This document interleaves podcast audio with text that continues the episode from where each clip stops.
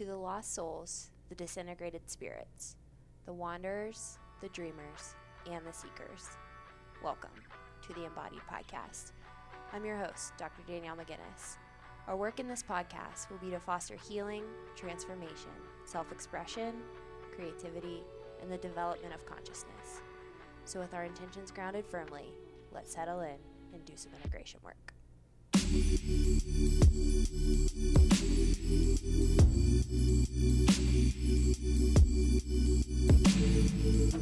Hello, everybody. Welcome to our roundtable. This is the last roundtable we're having for the year. You might be listening to the Embodied podcast with Danielle McGinnis or the Shadow Work Library with Jessica Depatie or Finding Honor with Jennifer McMaster, which has yet to be launched, but this might end up there. Who knows? So, welcome, ladies. Happy Sunday morning. Yeah, thanks for taking the reins on this, Jess, and because you're like the best interviewer of all time, truly. So I'm really excited to kind of jam on this. This is a subject that I am like super interested to kind of pull threads, see where it goes. So thanks. Me too. Thank you for saying that as well.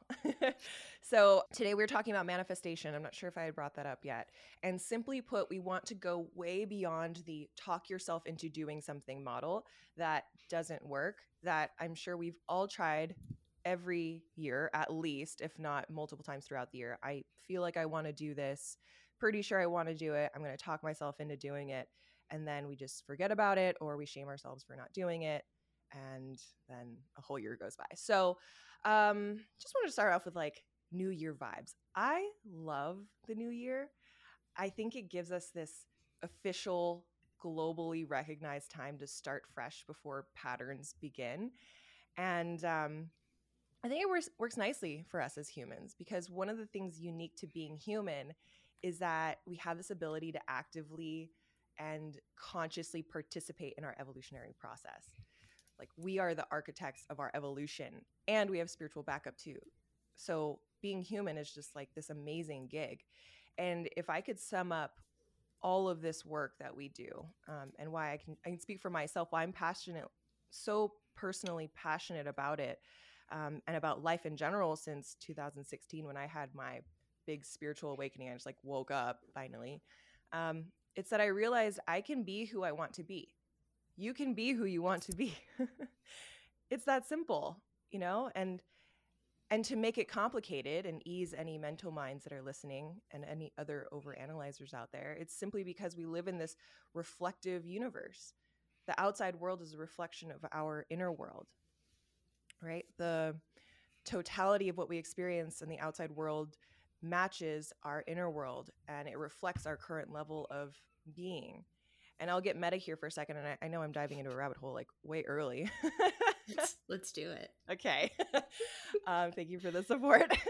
Uh, you know, it, the bad news of that, it, it means that we are utterly responsible for all of the strife and struggle and conflict that we see in the world. And the good news is that it also means we have the utter responsibility and the ability to deliberately and consciously change it through changing ourselves. So, what do you guys think about that? New Year vibes. What comes up? I love it. Love, love, love the New Year vibes, um, especially when you become aware of the vibes that you're working with, especially the, the energetics, tapping into that global connection because it is globally recognized as this starting point. There's this energetic connection. And for me, it's this revival and the renewal of the sense of hope hope for change, hope for difference, hope for self, hope for people around us. And I believe that hope is where all the goodness, the magic bubbles and brews from. Hmm. Okay, what do I think of New Year? Well, I think it's a great kind of kind of I don't I don't know, line in the sand or flag that like represents something or symbolizes something like a new beginning right and it's so interesting if we look at the patterns of how we collectively approach new year mm. i think it is an opportunity to look at those patterns because we start out in the new year with this kind of like regenerated sense of hope and optimism and movement. And I'm not talking about physical movement. well that may be true as well but just psychic movement like there's movement happening because of this kind of symbolic day one mm-hmm. of the of the year and it's interesting to see after 365 days right i think so how crusty our life can get and rigid by the end of that time period. And it's interesting because if we start to look at the pattern of our kind of like year span and look at how we've approached those different things, I think that like the opportunity is always there, no matter where you're at in one point in time. And so while it is a space of new opportunity, I think it's more so for me a, a space to reflect on the patterns that are happening in the year prior and then kind of allowing just this interaction between what's happening in that that new kind of circle. Um, and then i feel like if we can really reflect on the patterns of the past we can allow the present moment to be much more alive for a sustained amount of time.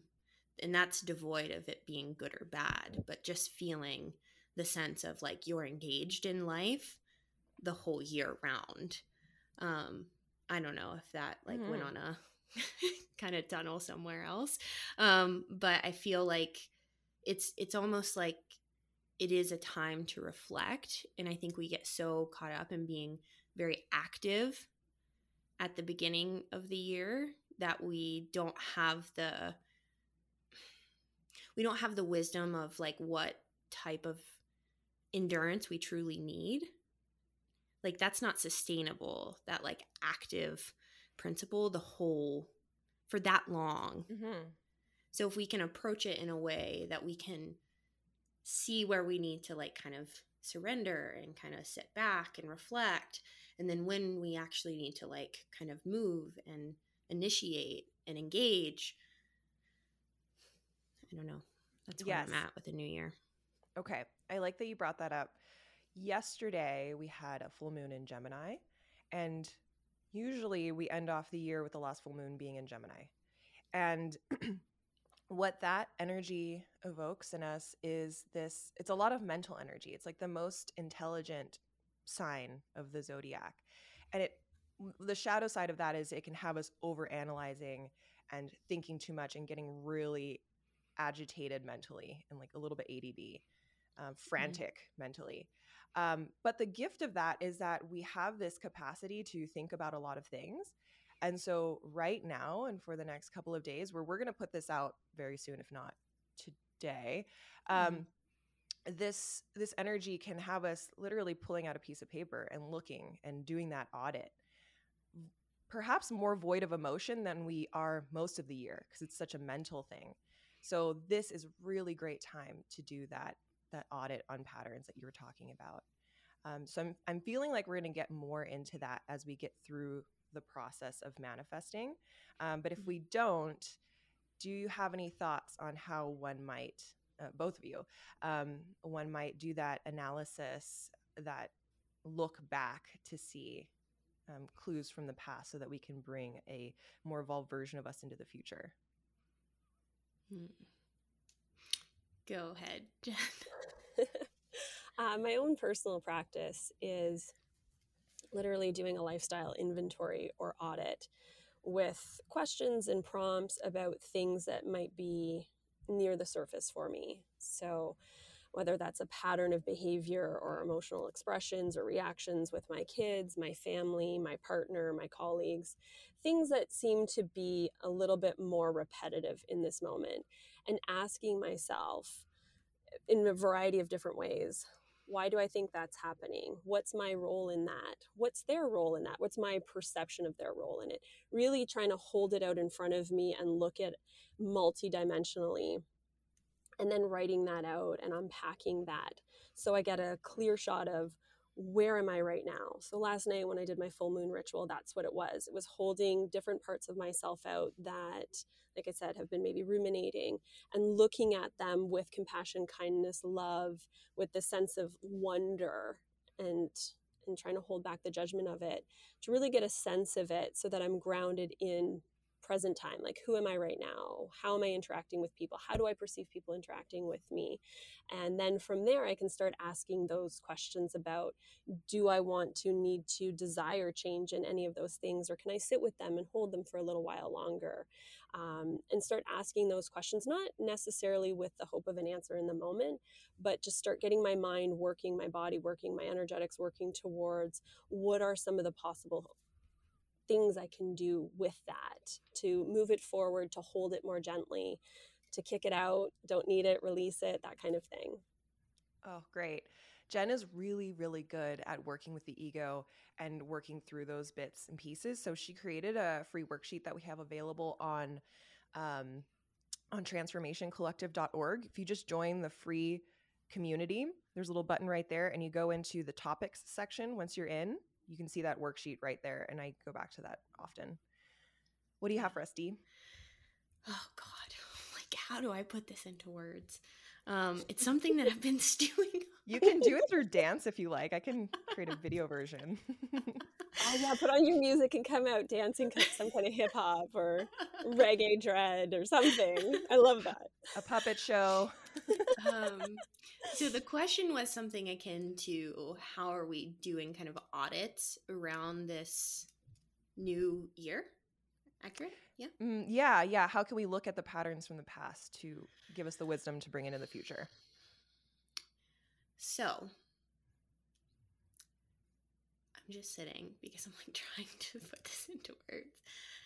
I'm feeling as if, for me personally, in the way that I approach this stuff, it's less about what I'm doing and more about the way in which I'm seeing things and the way I'm being in the world. So it's really less about what's what I'm doing and more about the way I'm seeing things.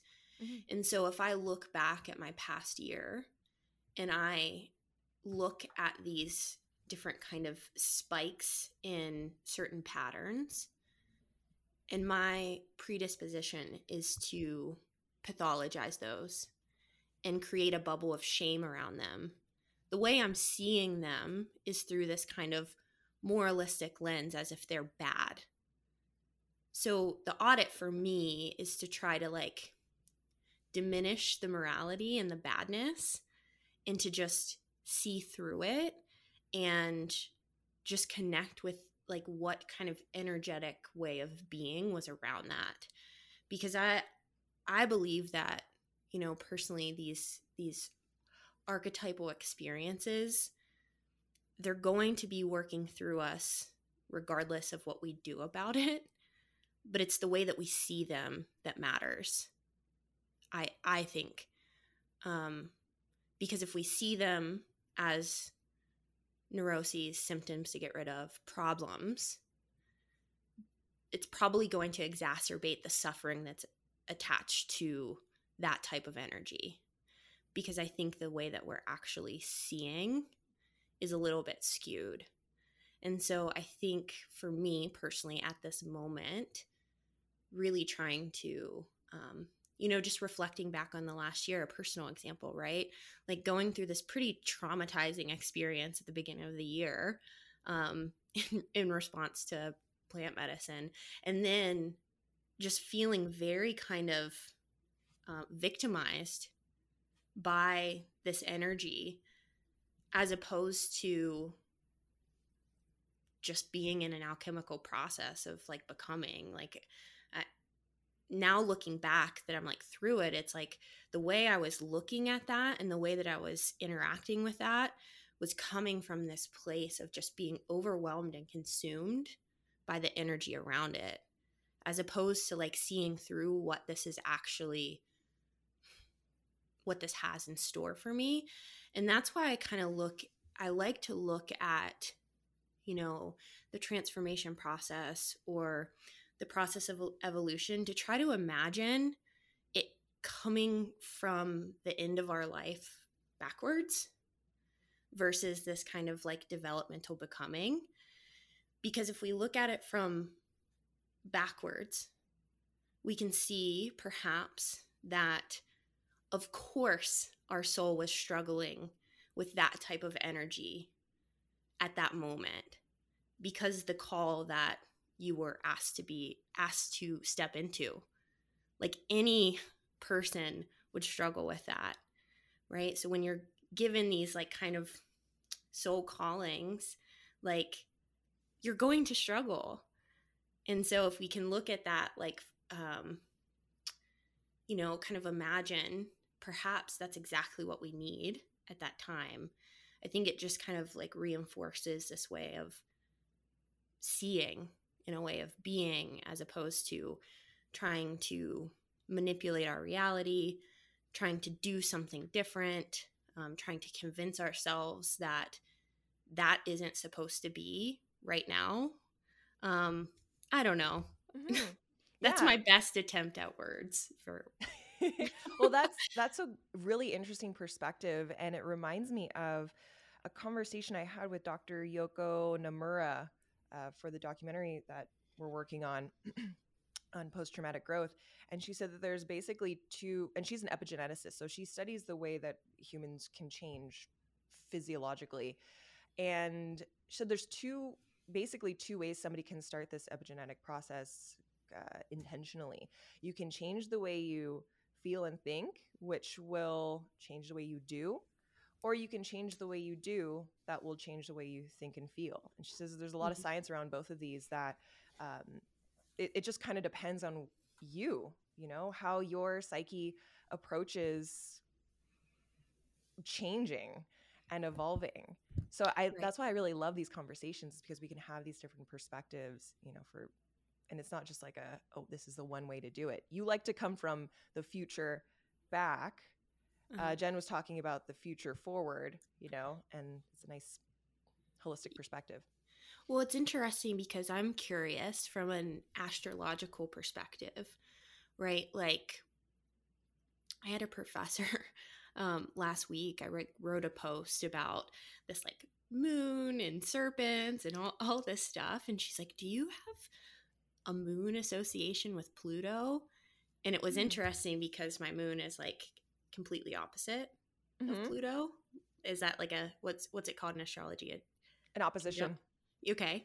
Um, and so, you know, that might be like just differences in like energy right? Mm-hmm. So, like, I feel like perhaps there's something about the way that I am in the world, the way that I think, the way that I emote, the way that I navigate the world that just feels incredibly lunar the more that I get to like understand that and meet that.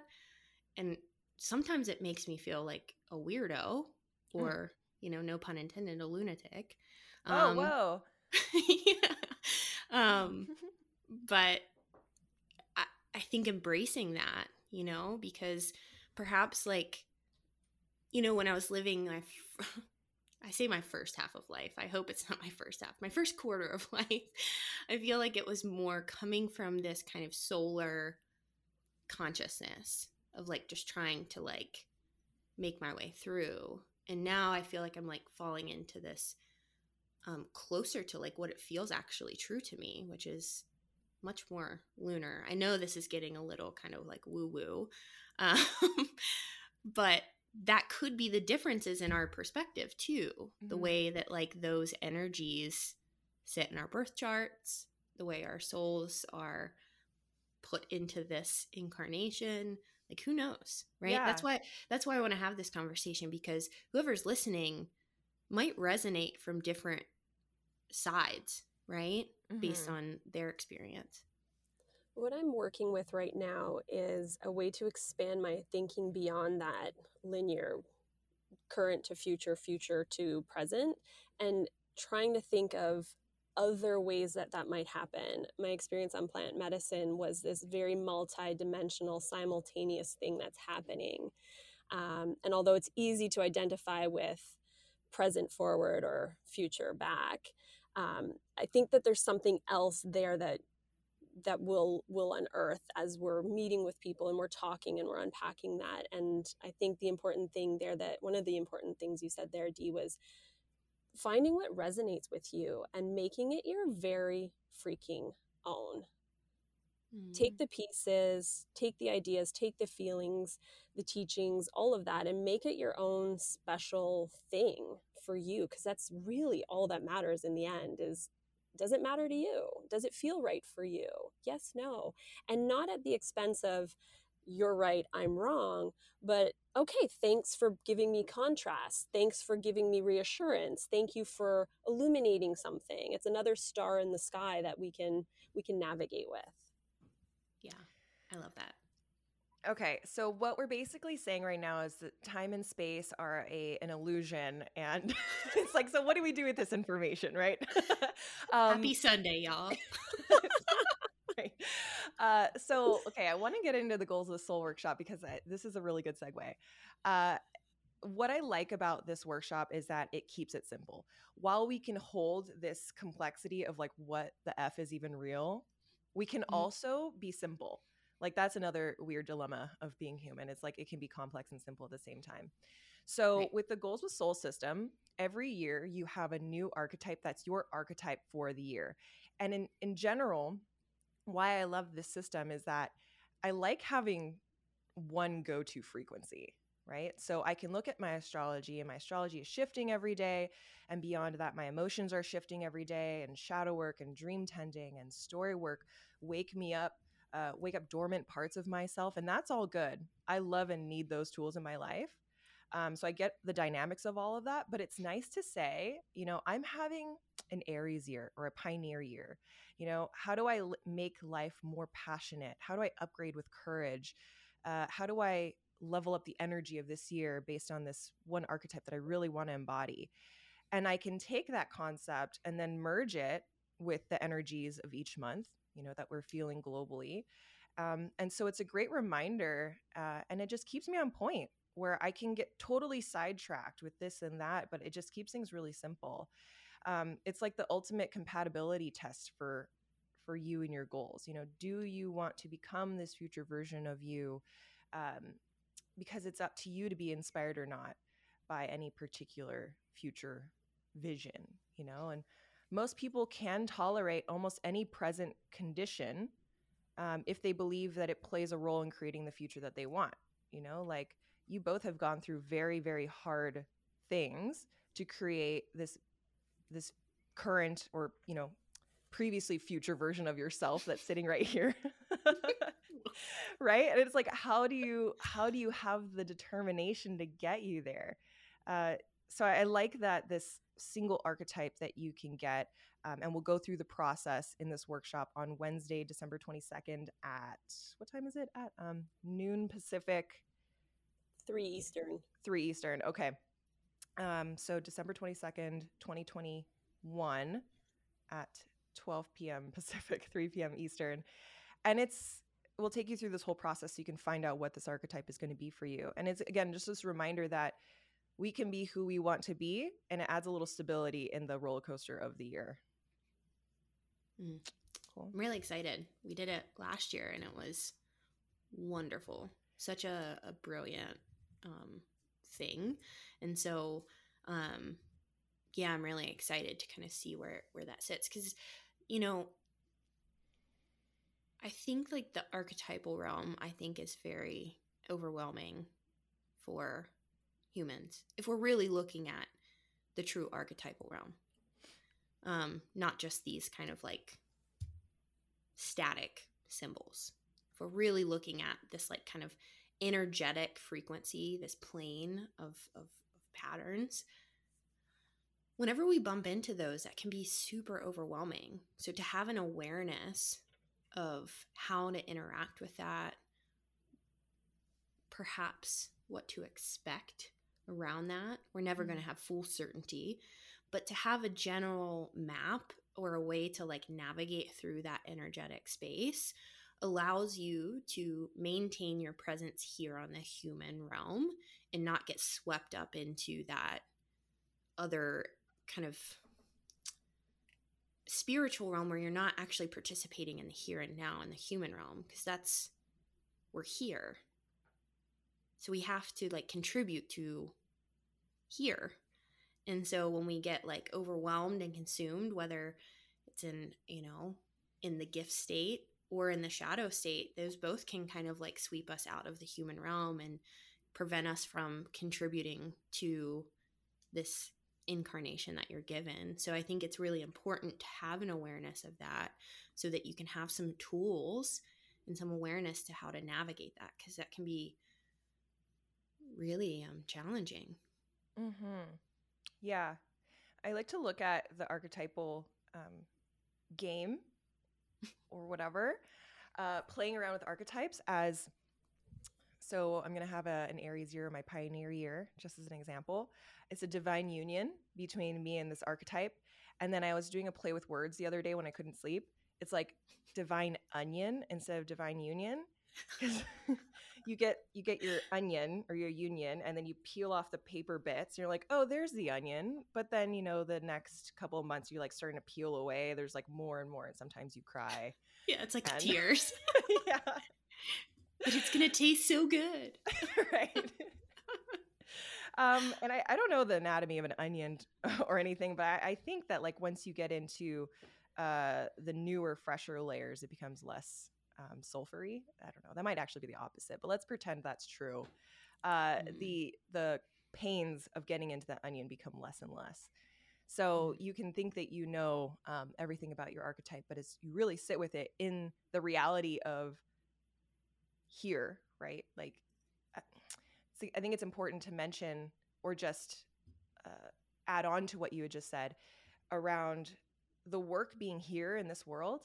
Like we go to the grocery, we do our laundry. That is the perfect time to grow. you know, that's the perfect time to show up differently for yourself. Um, it's not when you're necessarily sitting uh, and manifesting. It's like putting the lessons really in play in the real world, that's where we can see massive growth. It's usually happening when we think it's not happening. Yeah, it was interesting. Another kind of like personal example is like yesterday, Rick and I went on a walk, and usually our walks are pretty charged. They're very potent and full of uh, just big conversations. And, you know, Rick mentioned he was like, you know, maybe this isn't a conversation that we should be having right now. And I was like, no, this is definitely a conversation we should be having right now. If I'm open to it, you know, like if I can receive what's coming forward for me right now, this is this is always the like I can't just not have this conversation because it's hard. Mm. Right? So like it's I don't know, I just do feel like those mm-hmm. moments exist like at every single second.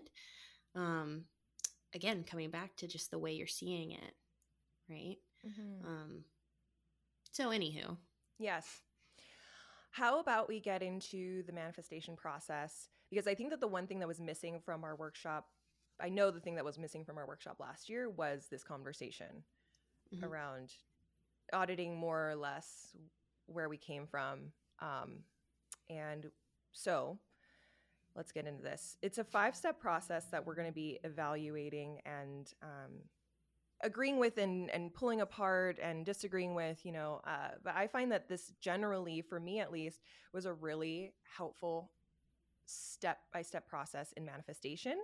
Uh, but we all approach it differently. So each of these steps differently. So um, I originally got this from my teacher, Daniel Raphael. And the steps are number one, get clear on your dream create crystal clear details so that you can create the conditions for the manifestation to occur. Right. So a little footnote there. I just watched um, Shang-Chi or Shang-Chi on Marvel. Such a good movie. Uh, or not on Marvel, on Disney. It was a Marvel movie. And the old warrior told the one of the characters that hadn't done much with her life, if you aim at nothing, you hit nothing. Right? So more mm. on that later. Step two, get clear on your why. So um, you want to stack your whys until there's no wobble, um, there's no ifs. You want to consider how is this going to support the world? How is it going to support my relationships? How is it going to support me? Number three, take action from your intuition. This is about taking action right away when you feel like the trust is real in yourself. Obviously, there's a lot in all these steps. oh, we're we're gonna we're gonna unpack these for sure. Um, number four is feel gratitude for the present moment, the perfection of the present moment, and for the desires that are coming up for, from our soul that are guiding us. And number five is surrender and let go. Let the universe take care of the outcome without expectations. So remember what I had said earlier about like if you don't aim at something, you'll hit nothing. Well, there's another part to that um, from something else that I'm going to butcher, but it's basically like if you have too narrow of a aim, you'll miss all the other targets. So let's start with number one.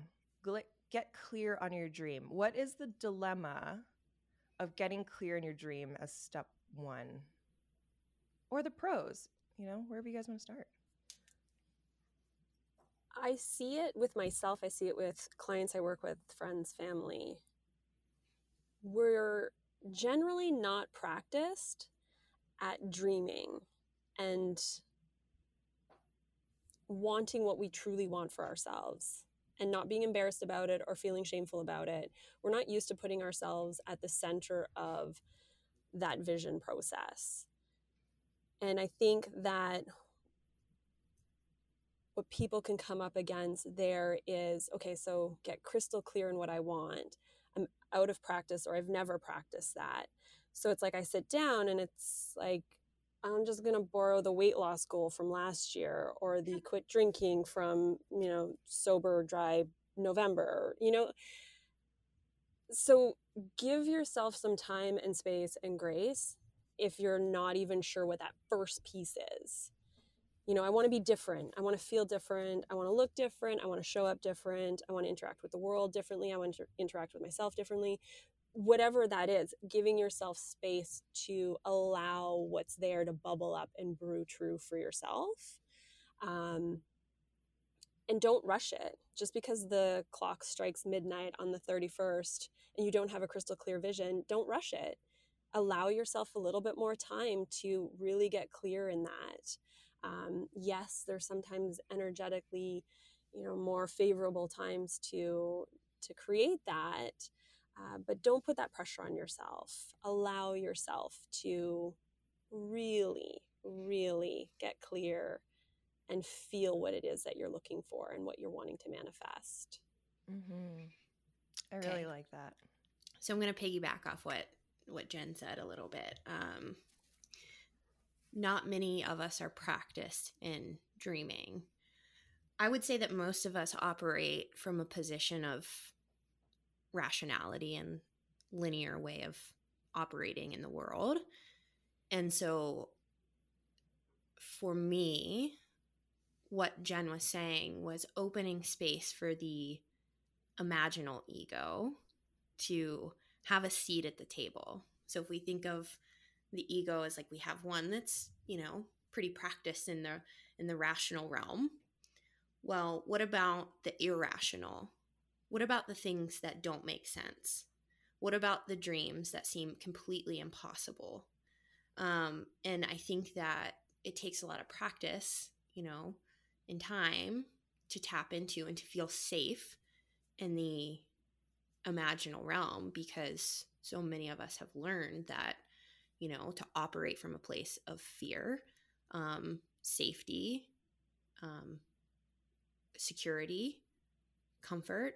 And so we have to kind of, I feel like, assess our value systems and see if actually the irrational can sit anywhere in that and say, like, I'm open to receiving things that don't make sense.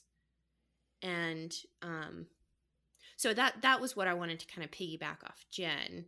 Mm. But I do have some questions about this step. Go ahead, Jenn just wanted to add on to what you said there. I think values is a beautiful practice to check in with and to to bring into the journey. And I invite people to take that one more rotation forward into principles. Like, what does that value look like in action for you? Um, how does that show up in your life? How do you want it to show up in your life? Because there's also some science and beauty and individualness to that as well. Mm-hmm. Mm-hmm. Yeah. Um, what? Sorry, Dee. Before you continue on, I wanted to touch on imaginal and imaginary. I had recently interviewed Anderson Todd, who's a neo Jungian as well, mm. and he just taught me this yesterday. I thought it was a really cool reframe. So he was saying like imaginary is when you can imagine in your mind um, this version of yourself, or like you're imagining your different parts of yourself. And he explained that imaginal, working with imaginal vibes, is like when you picture a kid and he's not imagining a pirate, he literally puts on a cape and he becomes the pirate. Right. And I was like, wow, what a really cool way to um, play around with what's happening mentally for you. And the other option of um, working with your imagination, which is embodying it and like role playing it, and how different those two things can be in your body and, and for your soul. Yeah. Yeah. I'm really getting into this space of like trying to respect the imaginal of like at some sometimes you know we have this character whatever that character may be and it's protesting. It's like no i will i will wear the pirate cape right now. Better listen to me. And it shows up in all these different ways in our outer world. Um, frustration body symptoms whatever because we're not listening to that imaginal realm mm. um, so i'm just learning to respect that at this point um, but my questions about get crystal clear clarity around what you want so the question i have is even if you have all of the details and the clarity, you can't be promised certainty, can you? Of course not. Yeah. I guess that would be step five. It's like know what you want and then forget basically what you want. Yeah. right. and that operates in a space that sometimes universe, divine energy knows better. You know, mm-hmm. like that idea that I really want this. Mm, I'm going to close my eyes. I'm going to wish, wish, wish, wish, wish, wish, wish. And the universe is like, no, yo, that's not for your greater good. That's not for the greater good of everybody. And it's almost better that you didn't get that. Well, I'm thinking about like a really practical example, right? Like, I'm going to manifest a relationship with this particular person that obviously doesn't treat me well, that obviously it's not working out, but we're like, okay, I'm so clear that I want to be in a relationship with this person.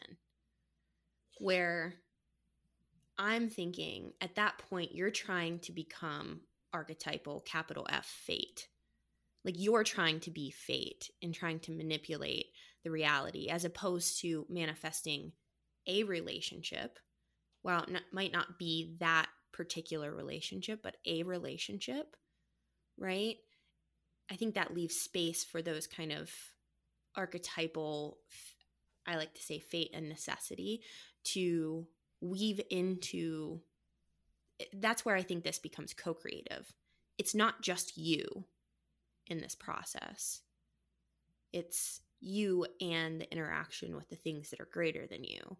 So if you think that you're controlling this i think you're trying to um, push fate out of the way or push necessity out of the way, like the necessity, capital N necessity, might require you to cut ties with that particular person to open up space so that the relationship can be manifested. So I don't know, I think that there's some maybe mental gymnastics in that, but like for me, I think it was really important when I heard that first step. I was like, "Oh, but what about fate and necessity?" the things that we don't like to interact with on the human realm. I think that's where coming back to that, like you really only have a say in you and how you show up and how you come to the table in relationship in the world. So when it's like contingent on a relationship with that specific individual, like there's just too many pieces there that will set you up for expectation and disappointment And in that situation, maybe it's not so much about a relationship with that specific person, but more this idea of how do I want to show up in relationship? And then that person will receive it or not. And then moving on to the other steps where that surrender comes in and releasing that relationship if they can't co-create that with you.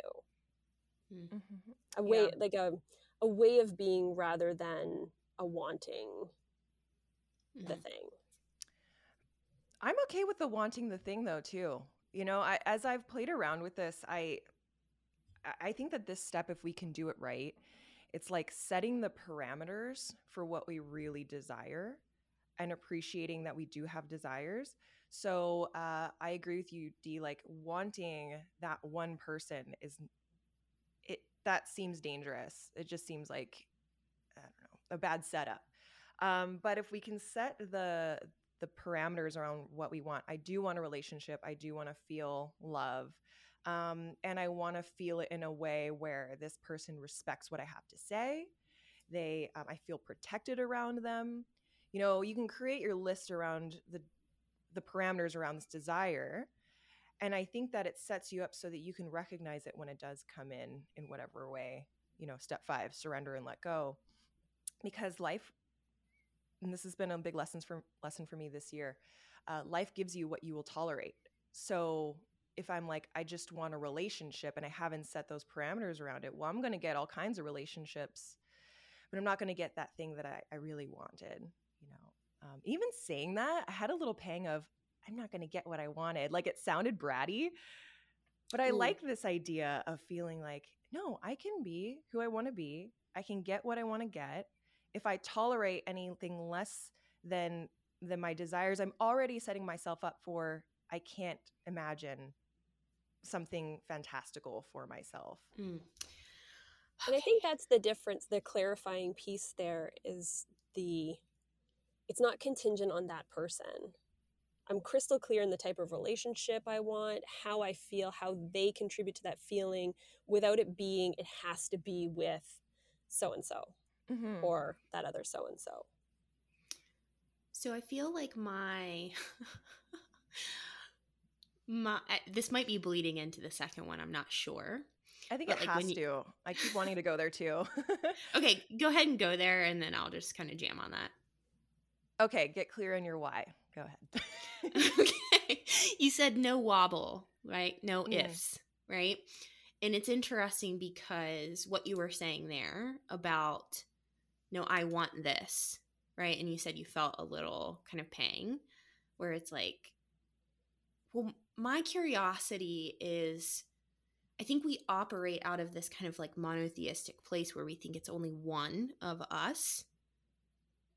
We have thousands, millions of different parts, different images working through us, right? So is that want coming from you or is that want coming from an inner child? Right? Like who wants this? Who is who is needing this? Who is desiring this?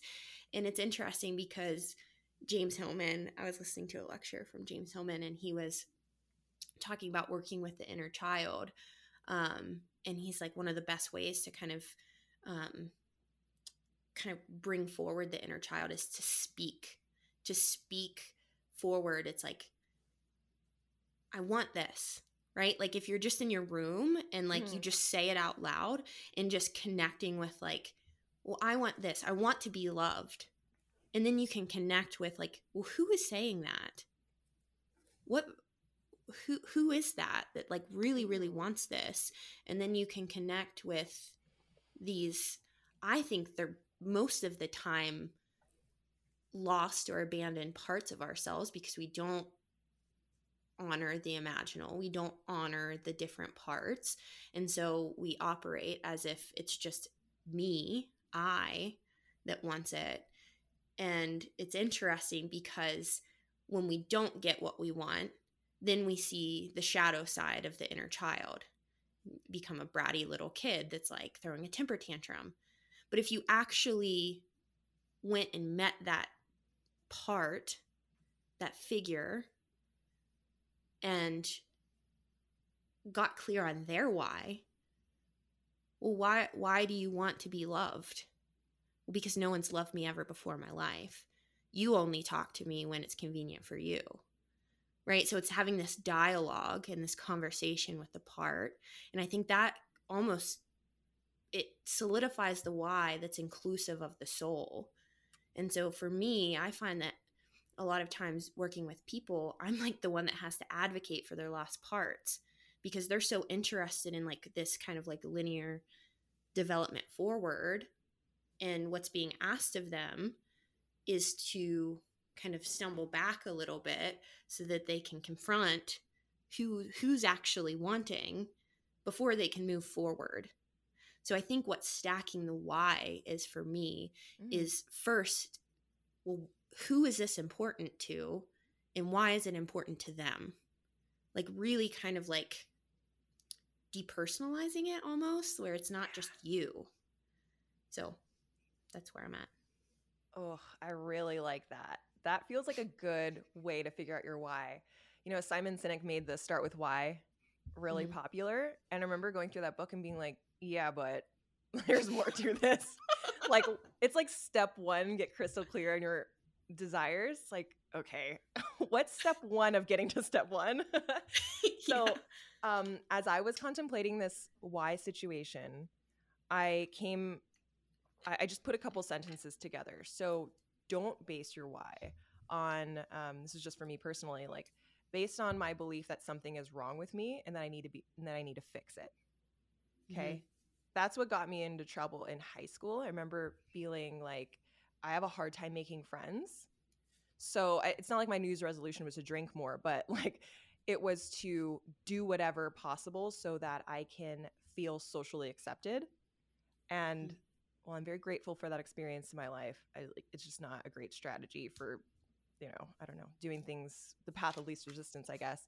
Um, another one was don't create your whys or your your desires based on avoiding or compensating for my own insecurities or misconceptions. I kind of went into the first one. Um, or even creating some, like setting a goal or a desire that's not significantly different than your present state. So it being too small and not fiery enough, like not inspiring enough. Mm-hmm. And then the last one, I think the biggest one, um, well, arguably the biggest one is like based on what we think people want to hear what we've been told is important in life, you know, not based on your own intuition and truth. So if we consider all that stuff and everything that you talked about, and likely what Jenn's going to talk about next, it's like, what's left? What is what's left? I think it's a perfect point to you might outwhy your your crystal clear goal and that's why you mm-hmm. need time because you might undo a bunch of these because you find out you've unearthed this old outdated story or experience or whatever it is you unpack it and you're like oh well i actually don't need to do anything further about this. I can give love to myself my inner child. You know i can invite parts of myself in. Um, and whenever i think about this stuff i think about interacting with my kids and full negations acknowledged but why mommy? But why but why? And it's always that like digging and digging and digging and digging down and down and down and down. And it's like, okay, so like really, why am I doing this? Oh, I want to fit into a dress for a wedding. Um, I want to feel better. I want more friends. But why? But why? But why? But why? But why? And then you end up with this sometimes solved or resolved or peaceful place. And sometimes you end up with a, oh, that's why that's why i'm going to do this and the motivation becomes even more intrinsic and beautiful and inspiring and hopeful and powerful because you get to this like holy shit this really is just for me so i can feel or, a certain way of myself or Love it's it. coming from a place of love not from a place of dishonesty right yeah. that's what that's kind of what i'm hearing there is like yeah. when you kind of like the the brilliance about whether it be the external child or the internal child, is like that curiosity. Why? Why? Why? Why? Why? Why do it this way? Why why not do it that way? Why is that important? Well, I think when that energy, I think is just this kind of innocent love for what is and just this curiosity for what is as opposed to okay well i'm just going to say why and th- at the superficial level and then it's just full of this dishonesty because we don't want to confront the truth of what love is actually um pushing into this process, which is super uncomfortable. Like when you're in like the capital L, like archetypal love, like shit, son. Mm. Ouch. like yikes. It, it, it, it hurts the ego. Um, so anywho, yeah. Jenn, did you want to add on to that? Just wanted to add on Do you mentioned earlier that that kind of energetic cycle for change and doing and being and observing and you know there's this process and there's this energetic piece to it and as you're transforming it takes time and it might take months it might take years and when you know your whys you have this conviction to to inspire and to fuel you through those transformation cycles because they can be uncomfortable they can be incredibly disruptive um, and when you have you know your stack of whys you can oh yeah that's why i'm doing it it's for me it's it's for this it's to heal this it's to connect with this part of me um, and i find for myself personally that's what gets me through those cycles that sometimes you know sometimes they're short and quick and then sometimes they're you know feels a little bit more like it's slogging it out mm-hmm. but it's worth it in the end because i'm reminding myself from this deeper place of knowing and my why. Mm-hmm. Yeah. Well, I think that's another um, interesting thing, too, where I think that we get caught up in this. Like, I was talking to a client the other day where she had a part come forward that was disguised as curiosity like this this desire to know right but actually what it was was this part that was trying to just kind of squeeze the life out of the other parts that were uncomfortable in the psyche, which is really interesting. Like the gift of it was the curiosity and this desire to know. But like knowledge rigidified becomes this like kind of just like, well, that's uncomfortable. So we can't work with that. And I don't know. It's just this, like, this process of like unfolding this um, really interesting character. And I think that what you were mentioning there is like, th- it's interesting when that knowledge is more spontaneous and coming from a place of moving into step three, that deeper knowing um, that is connected to intuition rather than just like mental pursuit of knowledge. Um, so yeah, just step step three. Tell us yes. about it. step three. Well, I did want to add one last thing to that. Um, yeah. I, I, think it's a great practice to out why yourself. Um, it's like science. It's like prove that you're wrong. You know, get to that that seed and see if you still want it. I think that's really cool. And then um, just like a, a question popped into my mind. So I'll use a personal example. I have this dream to um Okay, this is going to sound weird, but I promise you I want it. um I I want like a red carpet moment at some time in my life. You know, I want to create something where like I get recognized. You know, I just have this vision for myself. And if I if I when I play the why game, I get down it's like I want to stand humbly in my authority and being recognized for my excellence. You know, and if I whittle that down, I know exactly where in my childhood that was like compressed or like repressed. And I still feel like, yeah, that's okay. You know, it's a part of myself that's dormant that I just really want it. And I think that there's an element of discomfort. There's so much discomfort when it comes to imagining um, this reality happening one day and the discomfort that comes with those micro movements that's going to potentially get me there at some point are sound really exciting you know like these conversations that i'm going to have that i felt really uncomfortable doing um, just because i felt small but now i'm i really need to be big right now and how does that feel and so i wanted to pass this over to you guys before we get into step three four five um, there is a bit of myself that feels insufficient, which is why I'm pursuing this goal. Uh, mm. What? How do you guys feel about that? Because that's also mm. a process of of evolution in itself. Right. So coming back to what I said about looking at life backwards. Right? So perhaps you incarnated into this realm because that moment was going to happen eventually right there was going to be a moment in which jessica has to stand confidently in her authority right and in your childhood perhaps doing this magic show right? Is that the moment you're talking about? Don't talk about my magic show. Just kidding. Yes. Okay. The Well- magic show that went horribly wrong. Well perhaps right? Because you as a as a little child were tapping into like what hillman calls the acorn of the soul right? Like what you're destined to do. And that like you're basically the vessel for a lot of like very deep and soulful energy right? Passion enthusiasm like you're in it. And if certain people around you don't foster that acorn like the jessica that can stand confidently in her authority and be her right? Well then you're going to be convinced that perhaps maybe that's not your acorn. And mm-hmm. you're going to s- kind of struggle your whole life unfolding when actually you've just been called to a really intense destiny.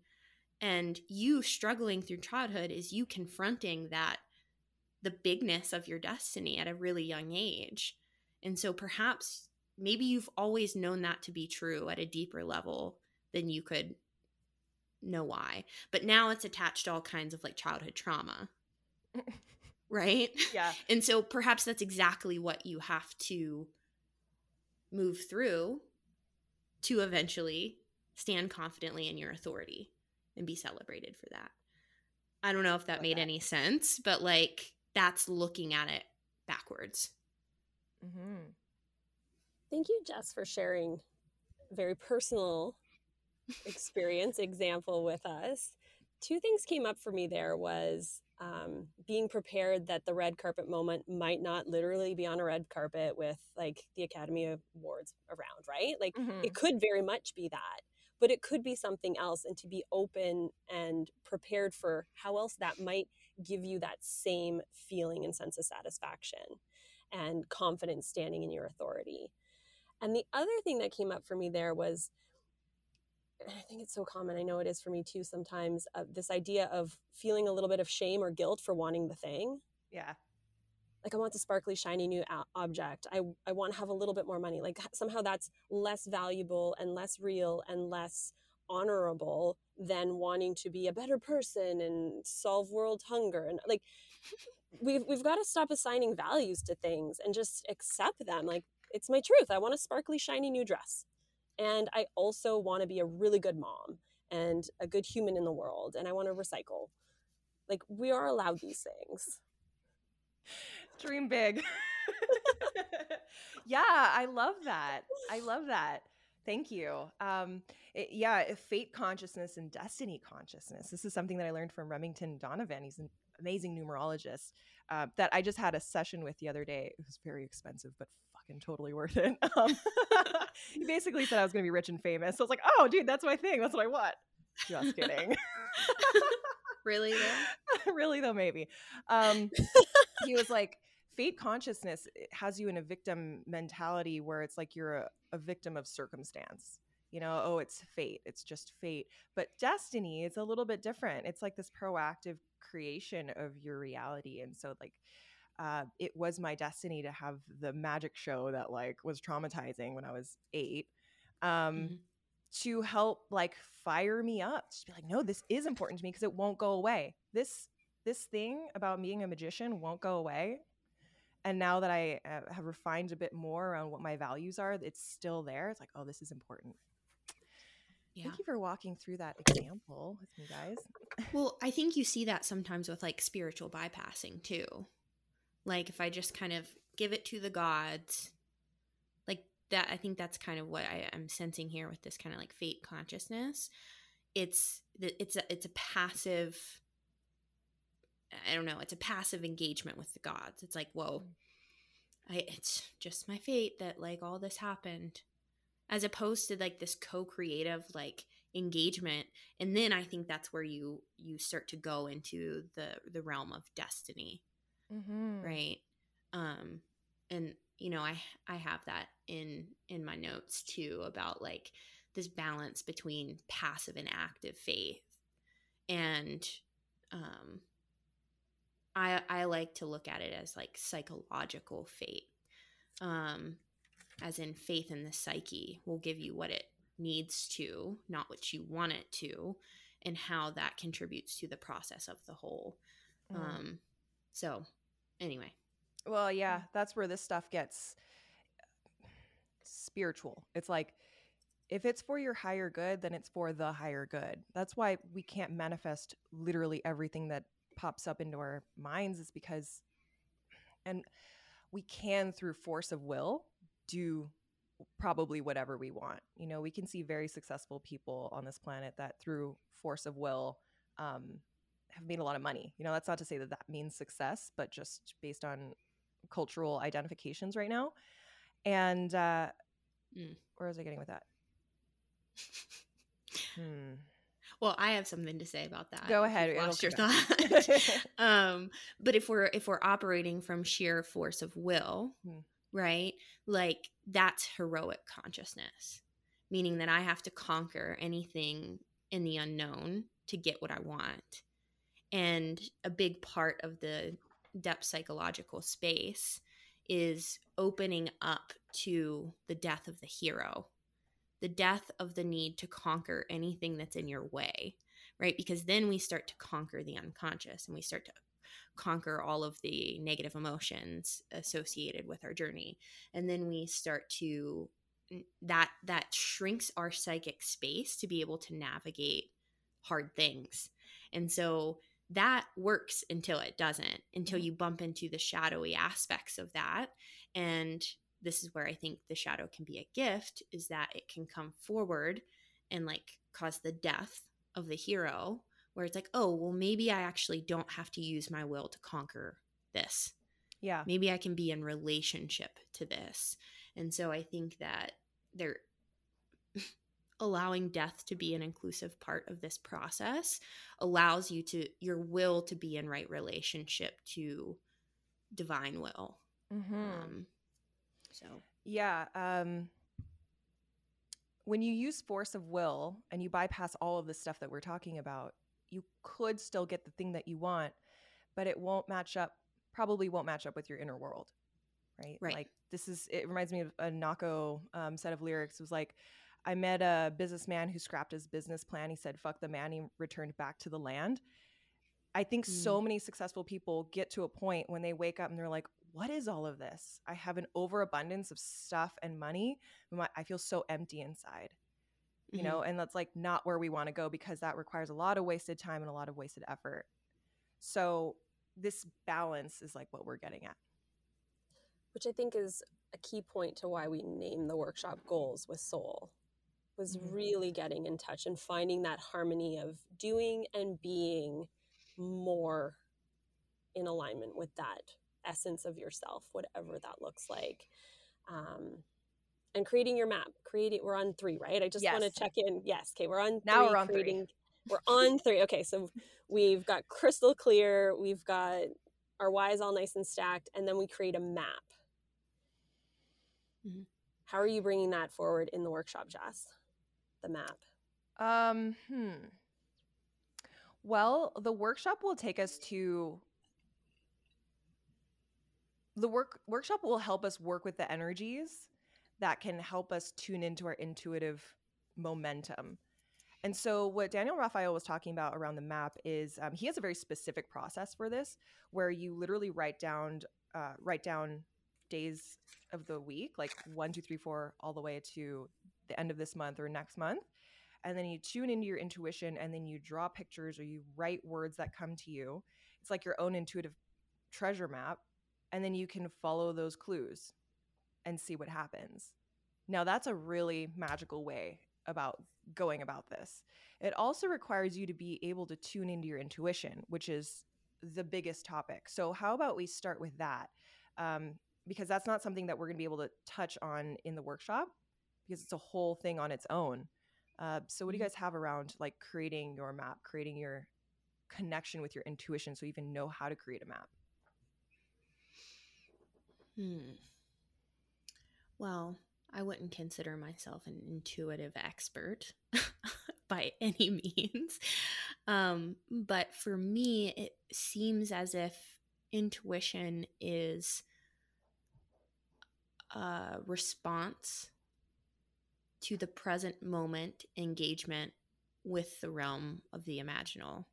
That's that's kind of how I perceive intuition it shows up differently with different people, right? Some people mm-hmm. get images, some people get words, voices, right? Some people get feelings, right? So I find that like the gestalt of of somatic experiencing, the SIBAM model, so sensation, image, behavior, affect, and meaning, that to me feels like a really kind of interesting way to tap into the present moment of perhaps maybe you're interacting with one of those, right? So maybe it shows up sensationally, right? Like a body sensation. Um, maybe it shows up as an image, which images can have associations with. They're not just things that you see, they're beings.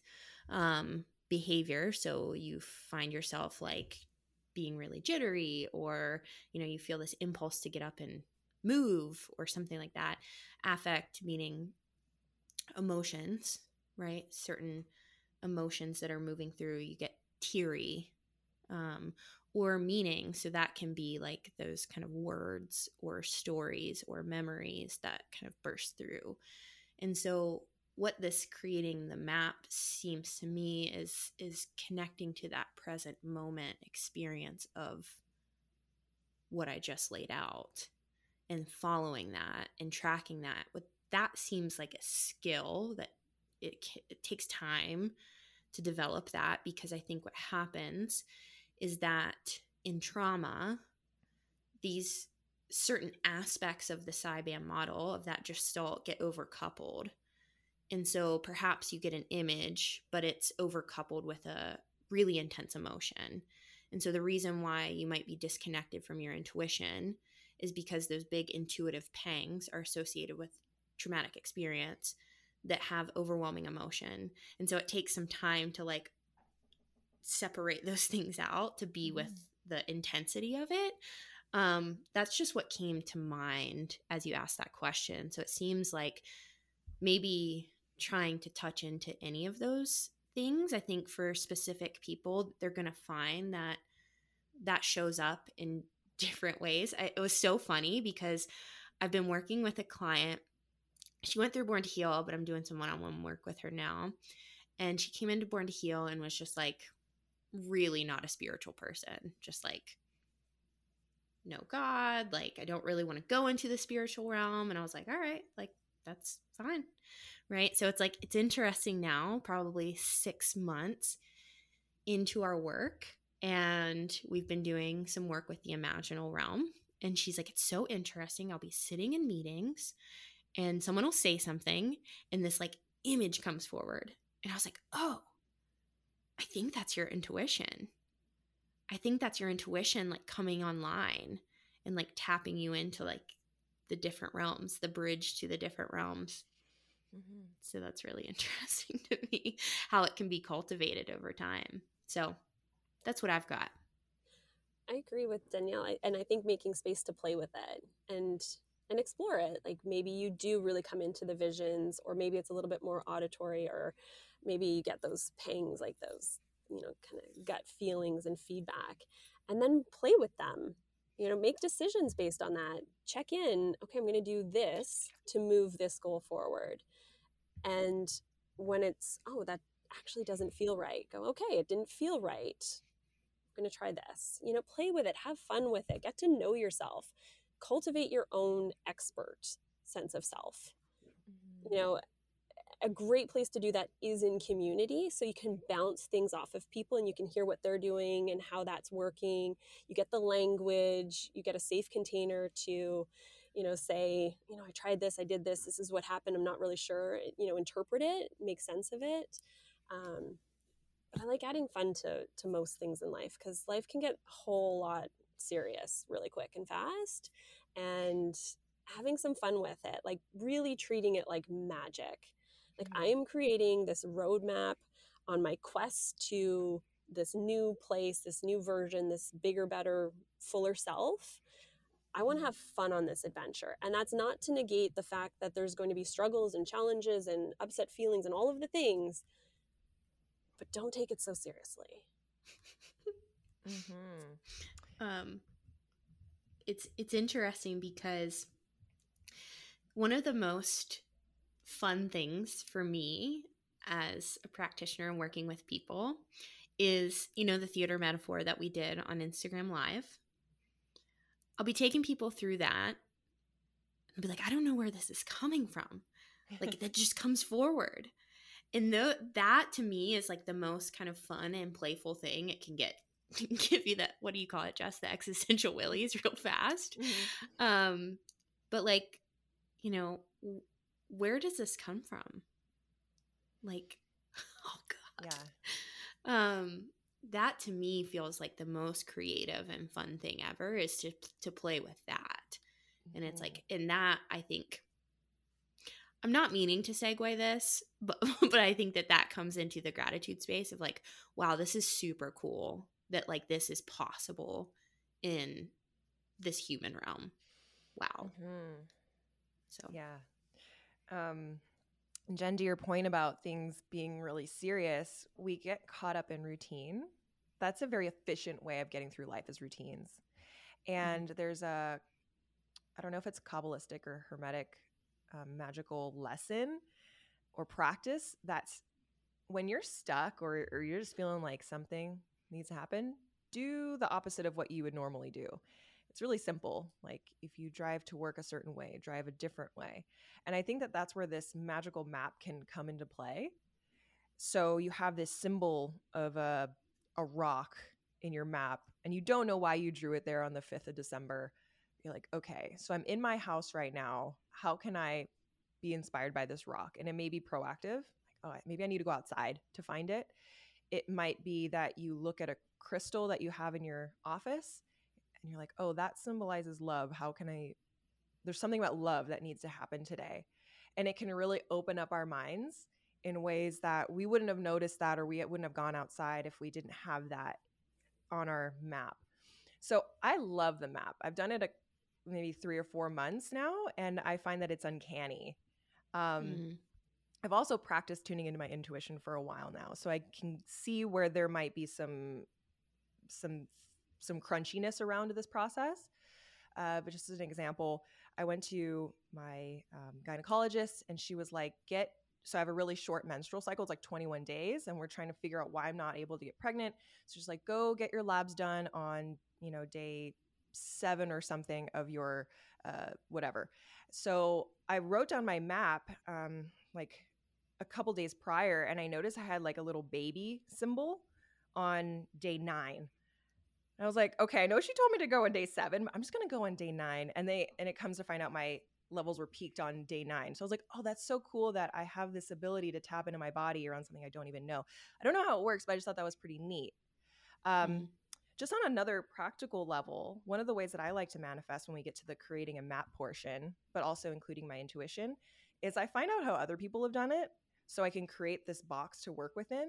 And then I start to slowly break out of that box based on things that feel right, don't feel right, um, to make it more unique to myself. You guys do that too? Yeah, there's two questions I'll ask myself for my clients is like, what would so and so do? You know, somebody that you might admire, look up to, respect, who might have those qualities or perceived qualities that you're you're looking for, doing the thing. You know, like what would Jesus do? What would Madonna do? What would what would Jess do in this situation? How would Dee approach this? And you know, you might get some really fun clues on ways to do it differently than than you are, and it moves you more in that direction.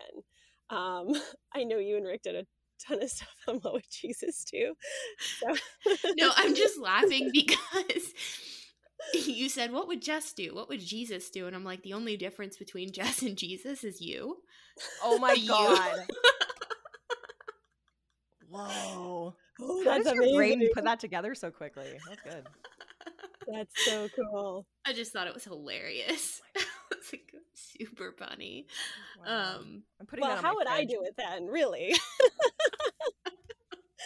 um, if I had a magic wand, is the other one. If I had a magic wand, what would what would what would I wish for? How would that look? How would it feel? How would it all transform if I could just make that happen and get there super quick? What would it be? Like what what would that end result look like and be? And then work backwards from that. Well, what you're talking about, um, what we've actually been talking about this whole time, but um, Jess, you were talking about some like hermetic type of energy or way to navigate it. Um, it's interesting. interesting. 'cause the- magic. yeah. well, this map to me feels like it's a combination of in archetypal psychology the the senex the the wise old man and the puer which is the boy. And that's actually what my like first lecture in transformation collective is on is on the peaks and valleys of navigating order and chaos right? Because like the wise old man can give order. If the order is too rigid it becomes crusty and now it becomes this kind of like dom- dominating yuck energy. Um and then so when you have this kind of like map with the energy of the eternal boy who can kind of like that hermetic the mercurial type of flexibility to like move through the map to see the magic in the map itself i think that balance between the order and then the chaotic kind of energy that's moving through it is super um, interesting and important because it's not just about about having the order through the map it's Mhm. about maintaining flexibility about the way that you see it right so yes. you know you interacting with it in a way that's like well she said day seven but like maybe day nine right Mhm. just that flexibility to see through it and see the magic in it and to be able to navigate the order so anywho i thought I like that, that. was pretty interesting how the map can be a both and it doesn't have to be like this rigid i don't think when you're working with intuition that that rigid energy helps anything No, I would say the only thing rigid about intuition is just listen. That's the Mhm. only rule is just listen. Mhm. And you can choose to act or not act, but listen is like a good starting point. yeah Um okay, step 4, feeling gratitude for the present moment and for desires that come up from our soul that are guiding us. Why is it important to feel gratitude for the present moment? Mm. It's the only one we're guaranteed. Ooh. Ouch. That's very We- true. we are where we are in this moment and if we can love and accept and understand and be tolerant of that is there anything more really Mm. he's like yes yes there is no well I, I think it's that and i think it's that and i think it's if we are able to have gratitude for the present moment it's advocating and celebrating what is even if you don't like it even if it affects the like kind of the rigid rational ego that's like fuck this if you can have a space of gratitude for the present moment, you can see through all of the maybe there are like kind of lost and broken parts that are showing up in the present moment. And um, that's where I think that like our symptoms and our neuroses can be a divine gift because that's what's presented to it. That's the material that we have to work with. That's what we have to engage with. So it is kind of all that we have. And so if we don't have gratitude for what is, we want to escape what is, there's going to be some residual kind of energy around that. I feel like. So just Mhm. because you're grateful doesn't mean that like you can't also feel sad. Like you can feel gratitude and frustrated, gratitude and sadness, gratitude and grief. Like it's not just this like exclusive experience. Um, so yeah, Mm-hmm. What comes up for me is that that phrase, your vibe attracts your tribe. You know, we started this all off by talking about how our frequency will attract to us the lessons and the gifts that we need and potentially desire. And so I think that this perf- um, raising your vibe to have gratitude for your present moment. And again, to echo UD, it's like you don't have to tolerate the the present moment as this is the way it's going to be forever, but mm-hmm. gratitude for this step in the process. Um, it's all around like the secret kind of thing. What was that? Um, attraction. What, what's the I've never engaged with the se- the secret, um, like the um, book, the law of attraction. Yeah. Oh, okay. It's like gotcha. yeah, one one of the steps in the law of attraction is like if you vibrate high, you will attract things that are higher. So I mean, I feel like that could be a whole nother episode, but so I'm totally. just gonna leave it at that because it's like, you know, what the hell does that mean? But I do find just like qualitatively, I do find that when I can raise myself up in some of those instances where I'm feeling poopy, but like just, I just don't need to. Like, I can just make a choice right now to take a breath and not try to overanalyze and overprocess. It, good things happen. Um, Without putting a value judgment on the low vibration. Yeah. Right. Yeah. So, like, you're not operating again from that her- heroic conquering of the lower vibration. You're yeah. just choosing the higher without saying that the lower is bad. Because mm-hmm. then I think that creates a split in the psychic space. Um, yeah. Yeah, I have this thing that I say to myself, not today, Satan. And like if it's still there, I'm like, okay, today. Let, let's deal with it.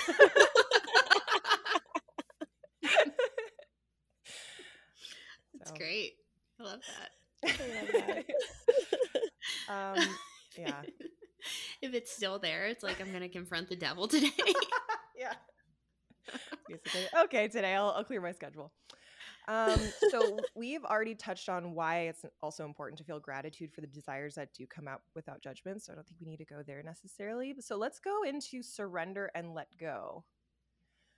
Another interesting step into the cosmic energies of what's going on. Hmm. Yeah. I feel like we've kind of thrown threads out in this direction throughout the podcast. Um, but the thing that that came up for me the most is like letting go of attachments of the specifics and the expectations for it to look the way you want it to. Um, but being in this kind of instead of this kind of demanding energy of, in relationship to this process um, really operating from a place of co-creative where you have this like flexible relational energy that's um, working with what is as opposed to demanding that it be different expecting that it be different because um, that I think that opens up a whole can of worms of just adding junk into. Of course, if the junk comes in, that's supposed to be there, but like I think it adds a lot of. You said earlier, just the path of least resistance. I think it adds a lot of like kind of muck and resistance along the way. Um, but then also, I think that grief is another part of this of of grieving the fantasy of what you thought was supposed to be. I think a lot of people get stuck in that space where they don't have the capacity to grieve. And so I think it, it kind of like blocks the process. And so when we can open up to the space of perhaps we can grieve this and let it go, it opens up more space. Um, mm-hmm. I don't know. Those are just what came to mind for me. I love the idea of surrender and letting go. I think that some people confuse that with setting it and forgetting it. Mm. Like this is an active engagement, ongoing in a gentle, kind way. And like Dee said, it's a co creation. You have to engage with the energy of manifesting, you have to engage with the magic, if you will. Um, and that's not forcing, meddling, manipulating. That is surrendering and allowing for what comes up to come up, for the pivots, the changes, and the the releasing of expectations so that it can take shape in perhaps an even greater way than you had originally ima- imagined. And that's a perhaps a faith in that divine co-creation and that relationship you have with others human mm. divine nature mm. i'm so glad that you brought that up because forgetting is something that also felt like it fell into this as a shadow aspect of surrender and let go. With life, it could be easy to forget what we really want. And we just get stuck in, well, this is what I have to do because, you know, the world wouldn't turn if I didn't do the dishes tonight, you know, and all that stuff. Um, there's a level of self awareness and reminders that need to be integrated into this process. So perhaps reminders around your parameters um, as just like some north star to keep your one of your eyes on or, or your finger on pointed to throughout the year and beyond um, but then this level of self-awareness that recognizes the clues and that things that are actively happening every day that are bringing that north star closer and closer to you in a way that you never could have imagined it because that's the reality of this what we want is usually very different from what we get it's usually better timings are weirder. You know, it's not when we thought we'd get it, it's better. And so if we can hold both of those things, like the parameters, like I'm not going to tolerate um, the thing that I've been tolerating that I just, I've grown out of, um, while also having this awareness of like, what am I actively receiving right now that's getting us closer to that? And one of the tools is um, if your self awareness game is a little bit iffy, which like it is for lots of people, um, especially when you're vibing low and you're a little bit overwhelmed it's having that community somebody that can hear your story and be like oh but that and that and that like you're actually getting closer or that's actually a challenge that's a- actively giving you the skills to get closer to that and mm. celebrating along the way the little the little or big or seemingly sometimes mundane things that we are getting that we are opening our eyes to like celebrating the magic along the way and culturally socially we're not taught to do that very much. You know it might be boastful it might you know but we have to share our wins. Otherwise we're just focused on maybe the lack or the loss and that just puts our mind in that space. Whereas we if we can come to a community and we can say like hey this awesome thing just happened. I created this. I did this. I was part of this. You know we can start celebrating and building that focus and that narrative and that part of our identities more. And imagine what we can do together with that momentum and that energetics. I just think mm-hmm. it's phenomenal. Yeah, it is phenomenal. Um, indeed, before you go on to close us out with this, one of the things that we're going to be doing in the workshop is finding that archetype for the year. And that can be one of those North Stars where it's like, it's an archetype it's malleable it's plastic but it's still rooted in in some truth and something that you can grasp onto. Um, so it's just one of these amazing tools that can help us uh, walk proudly on this path that we don't really know where it's going but we know it's going to be someplace cool when we get there. Mm. love that. How would you like me to close this out? Um i don't know. Pace mic drop I, I usually you have something profound to say, so no pressure. Okay. Join us Wednesday, three o'clock Eastern. Yeah. Keep it simple. well, it's interesting because I'm like, I'm like caught up on something like probably that was said like five minutes ago, and I'm just like crock potting in that. Like I'm just like sitting in that. um, I mean, do you want to go there? We can we can close out with something that happened in the middle. Well it it was like it was in this kind of interacting with the surrendering process about i think knowing the polarity of the edges of what that process can look like and kind of seeing where you're at in that where we can get in this very inflated type of um, energy where we've become over identified with the archetype and now we think that we're the sole creator of of everything and everything's driven by our will and um it's kind of like what I was saying like that heroic consciousness without an, a, a self-awareness it feels like very inflated Mm-hmm. Or on the flip side of that, we can get into this very deflated kind of like no engagement at all. So it's almost like a power over the process and then a powerlessness within the process. And I think that perhaps having this this workshop will help individuals become in right relationship to that middle way. Mm-hmm. Um, yeah, that's where I was at. Yeah. Because I was like, man, there's such a tendency. I think because our culture is such a feels like repressive culture. They like repress all of the deflation, like how kind of shitty some of the things we've actually done through, throughout our culture is. And we like inflate ourselves to be like this kind of like free heroic thing. I think that like we have a tendency to inflate to match the inflation of our culture the heroics of our culture.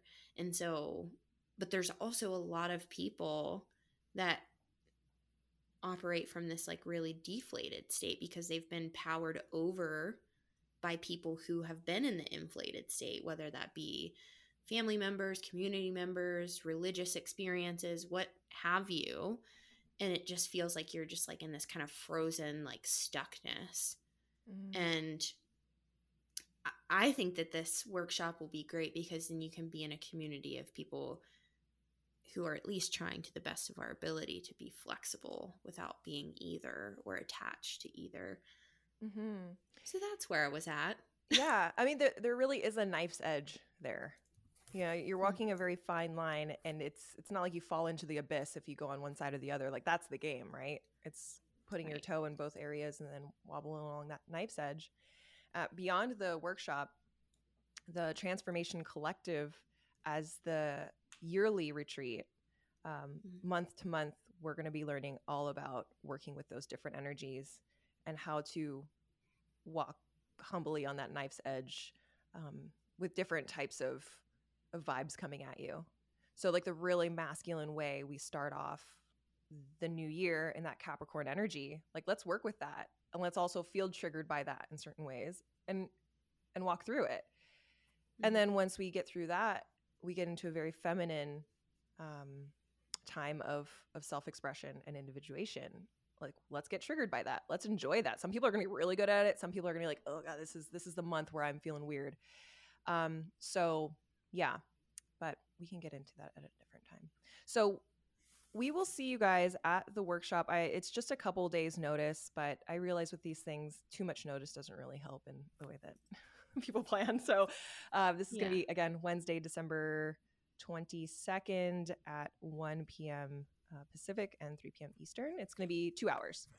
And bring a pen and uh, be ready to print out some worksheets. And if you don't have a printer, that's fine. Uh, we're going to be walking through all this stuff anyway. So just a piece of paper. Yeah. Well, thank you, Jess, for kind of being the moderator and the the one that was kind of steering the ship here. But it was super fun to kind of again pull at the threads and just chat about this this topic that I like kind of get this like whenever I hear the word manifestation, this this could totally be my shit too. But I get this kind of like e. it's always our shit. I'm like, eh. but I think I think it is something akin to I feel like what my role is now and it feels like uh, it's hard to put into words but it feels like my role is to help be an advocate for this kind of imaginal realm. And sometimes when we get into these kind of like manifestation or mantra places, I feel like we're splitting and we're like just cutting off the the parts that don't feel good or the parts that feel gritty and I feel like my job is to advocate for whatever is showing up and allow that to be inclusive in your manifestation process because then it's going to come from I feel like a more um I don't know, whole place if that's even a thing. Well, sure. Know. Yeah, there needs to be an amount of decoding and disintegration of what we were a minute mm-hmm. ago to recode the version of ourselves that we're going to be 2 minutes from now. Mm-hmm. So that really is a portion of manifestation that I think is not talked about enough because it's boring. Uncomfortable. it's uncomfortable. It's like, yeah, boring is not the right word. It's like it's it's like, but I want to go. I want to go there. Forget all that stuff, and that's why the talk Mhm. yourself into into it model just doesn't work. It can be exciting, but um, yeah, the decoding process is really important too. Well, I think you saying it's boring, I think that's really interesting because like being a mundane human is boring, Mm-hmm. right? Working in the archetypal realm, that's exciting. Yeah, Working in the realm of spirit, yeah. But like also, like we said in the podcast, don't forget you're here. And to Mhm. be able to navigate the mundanes and the borings and kind of color that with that energy, but realize that like you're not living in that realm. You're interacting with that realm. It's not as separate as we think, Yeah. right? But like to to put our feet on the ground here and to kind of color our world with spots of that. I think that's my intention anyway in this process. So Love it. thanks, Um, Jess. Jenn, any last words before we hop off? I like that D you ended with your intention in this space because this last little bit I was thinking about my intention for the workshop for for the collective. And one thing that I'm personally working with is is harmony instead of balance. And it was Rick and I who had a chat about this that's really just kind of catapulted my thinking in it and my perspective on that is it doesn't have to be you know when you're walking that knife's edge it doesn't have to be avoid this, avoid that, and find this perfect little edge. It sometimes is dipping and ebbing and flowing and having a community of different facilitators, different community members can help you, you know, pop you up and and support you while you're you're ebbing and flowing in this in a safe space. Um, and then to have that roadmap as you're you're navigating your particular cosmic year uh, knife's edge is is is helpful and Mm. it does keep you here in the earthly in that balance between doing energy and being energy and being divine and spiritual end of earth and underworld Mm. Love it. Yeah. Man, I'm so excited for this. Me too. Like, yeah, just like the interaction that we've had thus far with the people in the Transformation Collective and the free community, um, just the things that people have shared so openly, um, and you know the interaction. Like I've found immense joy, and you know just kind of peppering some like not giving people like any type of solutions or like fixing, but like oh here's a piece of art that I thought was interesting that you know, reminds me of what you're talking about. And just to hear the kind of like back and forth where it's not it's not this like community where it's based in like something wrong with you. It's really just Mm. exploring what is. And that's what I find the most exciting. It's like such a profound shift in the way that I've been operating and it feels so in alignment with at least my soul. So, I'm super excited, guys. Yay. Yay. jess well, I'll just leave it with um, if you leave this with anything, just remember it's great to be who you are. It's okay to be who you are, and you can be whoever you want to be. Like both of those things are true. And so, whether you are going to join us for this uh, workshop, whether it's past and you've missed it, um, whether you join the collective or not, just remember that, and that will take you very far. It's it's great to be who I am, and I can be whoever I want to be. All right, team. Thank you so much for this amazing roundtable and for everybody listening. We'll see you in the collective and at the workshop.